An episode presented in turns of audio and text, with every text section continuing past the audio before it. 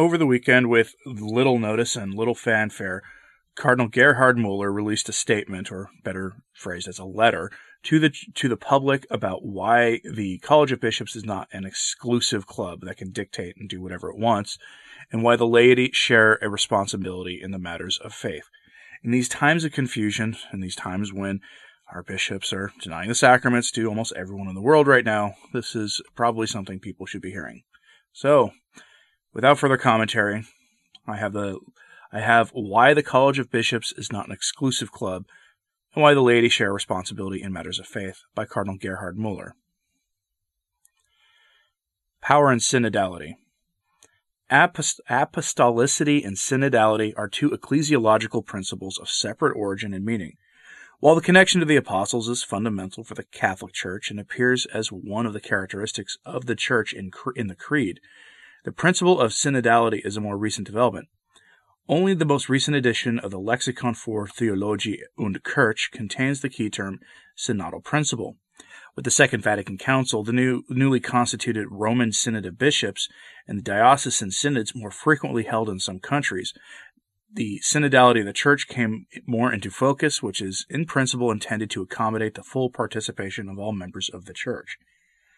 Whether the participation of the bishops in the general leadership of the Church and the cooperation of all priests and lay people with the bishop in di- the diocese can be derived from the same principle remains questionable. The institutions of the Roman Synod of Bishops, the particular synods and regional bishops' conferences are, in different ways, founded upon the equality of episcopal ordination. Membership of the College of Bishops gives rise to a shared responsibility among all bishops for ensuring that the whole church remains true to the teachings of the apostles, for unity of faith, unity in the sacraments, and the visible communion of all faithful and bishops with and under the Pope. The supreme authority in matters of doctrine, morals, and the divine constitution of the Church is vested in the Ecumenical Council. However, as a matter of principle, the Council never exists or acts without its head, the Pope, who is the representative of Christ and successor of Peter. On the other hand, the shared responsibility of all religious and laity is not derived from participation in the apostolic ministry of the Pope and the bishops, but from their participation in the priesthood of Christ, and thus in the prophetic mission and diaconal task of the Church in martyria, liturgia, and diaconia. The reason for this lies in the sacramental entry into the body of Christ through baptism and confirmation. The natural gifts and the supernatural charisms serve to build up the Church in the spirit of the Father and the Son they are not a concept competing with the sacramental constitution of the Church. That is why the Church's constitution is not a changing conglomerate of heterogeneous, supranational inputs of the Spirit from the prophets and charismatics, who refer to their experiences of revival on the one hand and of ad- adaptation to present political dynamics and sociological structures on the other. In Christ, the Church is the sacrament for salvation of the world, not a community of ideas the church does not adopt as her organizational structure the corresponding system of rule of the present day. For instance, it nev- neither adopts a feudalistic system of government in times of feudalism, nor does it adopt a system of absolute rule in times of absolute or constitutional principality, nor does it present itself as a direct or constitutional democracy post French Revolution. This is because the invisible spiritual community and the visible sacramentally constituted church are not to be considered as two realities, but rather they form one complex reality which coalesces from a divine and human element, by no weak analogy, to the mystery of the incarnate Word. Owing to its different ecclesiological approach, the Catholic Church can by no means take over the synodal constitution of the Calvinist and, after the end of the princely sovereignty in 1918, the Lutheran communities. For the Church, being the chosen people of God, is the body of Christ and the temple of the Holy Spirit. The Church is in no way a merely human religious community which actualizes the ideals of its divine founder as far as possible within its formal structures. The new forms of synod in the Catholic Church are neither borrowed from the Holy Synod, as in the supreme governing body of an autocephalous Orthodox Church, nor are they the result of a kind of rediscovery of a buried early Church tradition. They are, in fact, an actualization of episcopal collegiality, or rather the lay apostolate according to the circumstances of the present, which both essentially result from the sacramental nature of the Church. In God's plan for universal salvation, the Church herself, as the sign and instrument of man's intimate communion with God, is the object of faith which emanates from listening to the Word of God. The Church is, as one of her core characteristics, apostolic, because all her members devote themselves to the teachings of the apostles, because all are obliged and thus entitled by God, Father, Son, and Holy Spirit, to share in the mission of the Church. Notably, the bishops succeed the apostles, not because they are like these first witnesses of revelation and thereby co founders of the church, but rather they exercise in apostolic succession the authority of the apostles to teach, sanctify, and guide the church of God in the power and spirit of the exalted Christ, the head of the church.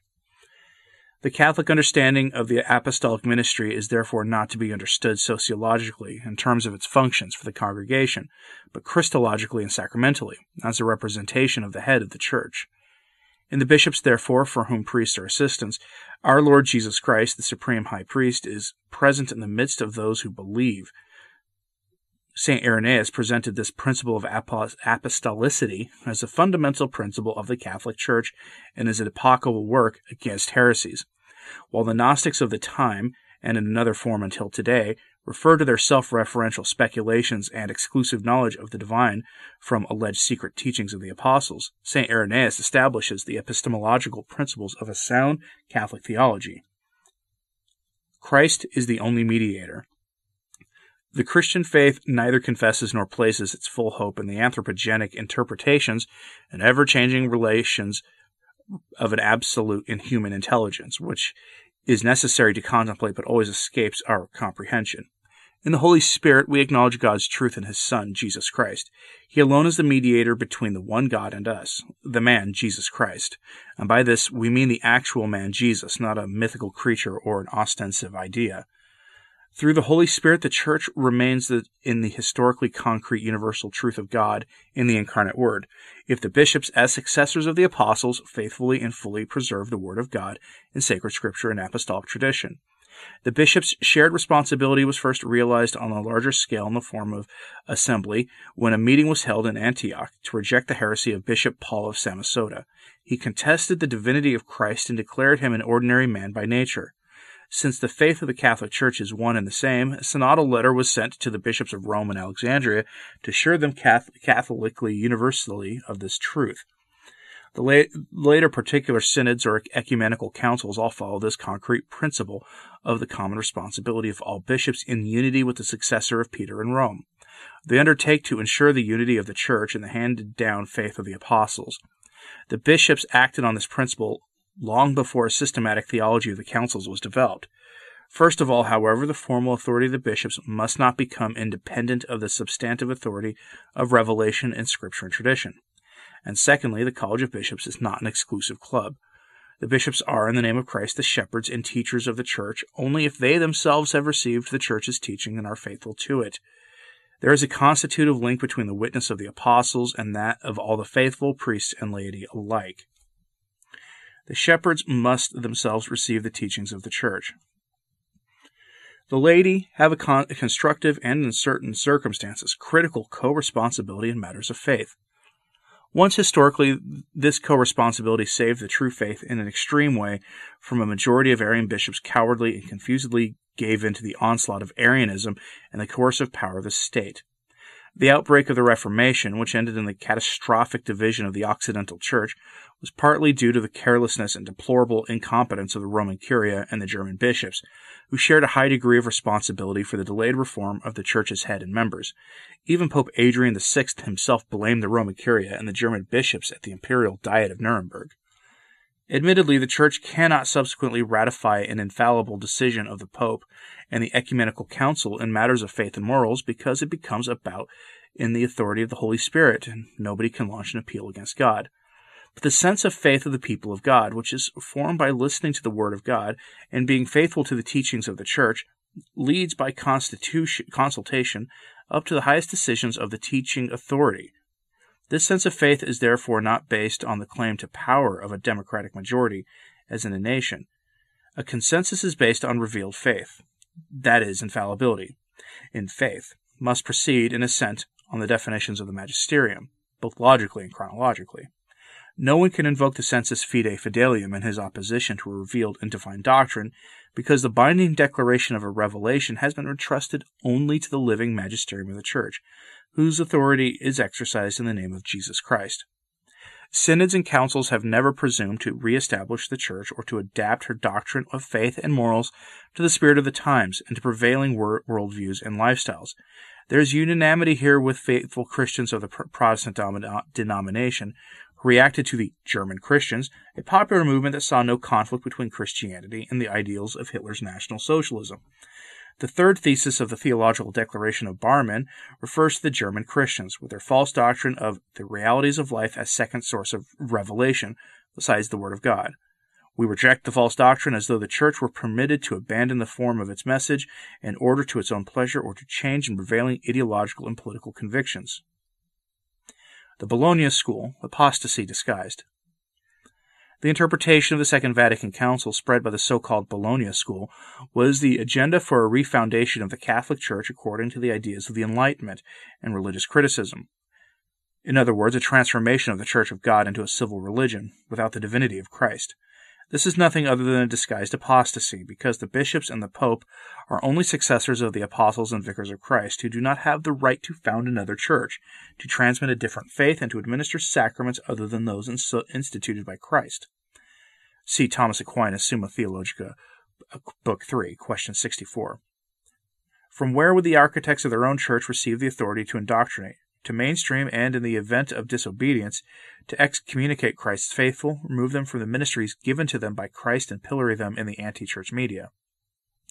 It can hardly be assumed that a body like the Synodal Path in Germany could claim the Holy Spirit for itself in order to suspend, correct, and reinterpret the authority of Holy Scripture, the apostolic tradition, and the infallible decisions of the magisterium.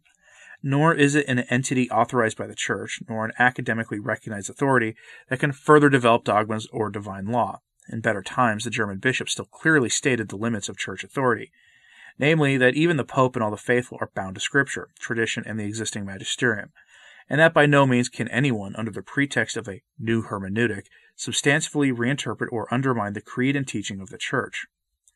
It may well be justified to speak of a synodal principle in the cooperation of bishops, priests, and laity, and diocesan and supradiocesan bodies. However, its original defect, which consists of the political misunderstanding that the Church revolved around power that now has to be limited and shared democratically, must not be exaggerated. To speak of a division of powers in the church is nothing other than populism and theological ignorance. In reality, the spiritual authority of the bishops and the mission of the laity is at the service of revealed truth and the eternal salvation of all those for whom Jesus Christ sacrificed his life on the cross. An anti Roman sentiment has often been found to lurk behind the demand for more synodality. The First Vatican Council had centralized the church authority in Rome, and now with the Second Vatican Council, a decentralization of power, a reevaluation of the laity, and more independence of the local churches had to take place. In this way, the episcopate had to be democratized so that the bishop is the president of the diocesan assembly, rather than the shepherd and teacher of the local church appointed by Christ. With the pontificate of Pope Francis, a new stage of church history had begun. It was a matter of finally clearing the reform gridlock for which the Pope's two predecessors, and to this day the Roman Curia, were responsible. Instead of intellectually and spiritually facing the great theological and anthropological challenges of the de-Christianization process, many are peddling the new edition of the 1970s agenda. For example, abolition of priestly celibacy, access of women to the priesthood, interfaith communion with persisting separation in faith, recognition of sexual union outside of marriage, and wanting to modernize the church. For whom should the extinguished torch shine, which is courageously carried forward into the future? the synodal principle should actually be bearing fruit for the common work of the new evangelization in Germany. In this way, we Germans would at least be contributing something to the universal church, which is not waiting for the export of an unprecedented decline in Christian life, as has happened in Central Europe.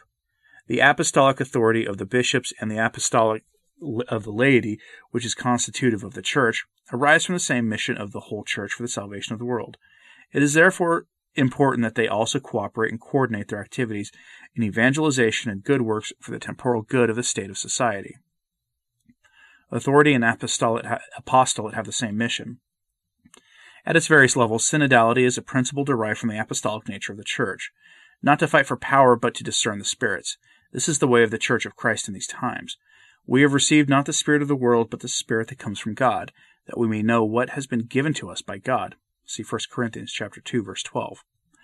The Church remains Catholic and Apostolic only if, in fidelity to the one treasure of the Word of God handed down to the Church in Scripture and tradition, the entire holy people, united with their shepherds, remain always steadfast in the teaching of the apostles, in the common life, in the breaking of the bread, and in prayers, so that holding to, practicing, and professing the heritage of the faith, it becomes on the part of the bishops and faithful a single common effort. Summary As justified as it is to speak of a synodal principle in the interaction of bishops, priests, and laity, we should not gloss over its original defect. This consists of the political misunderstanding that in the Church, the main issue revolves around power that has that now has to be limited democratically. To speak of a division of powers in the Church is populism and theological ignorance. In reality, both the spiritual authority of the bishops and the mission of the laity are at the service of the revealed truth.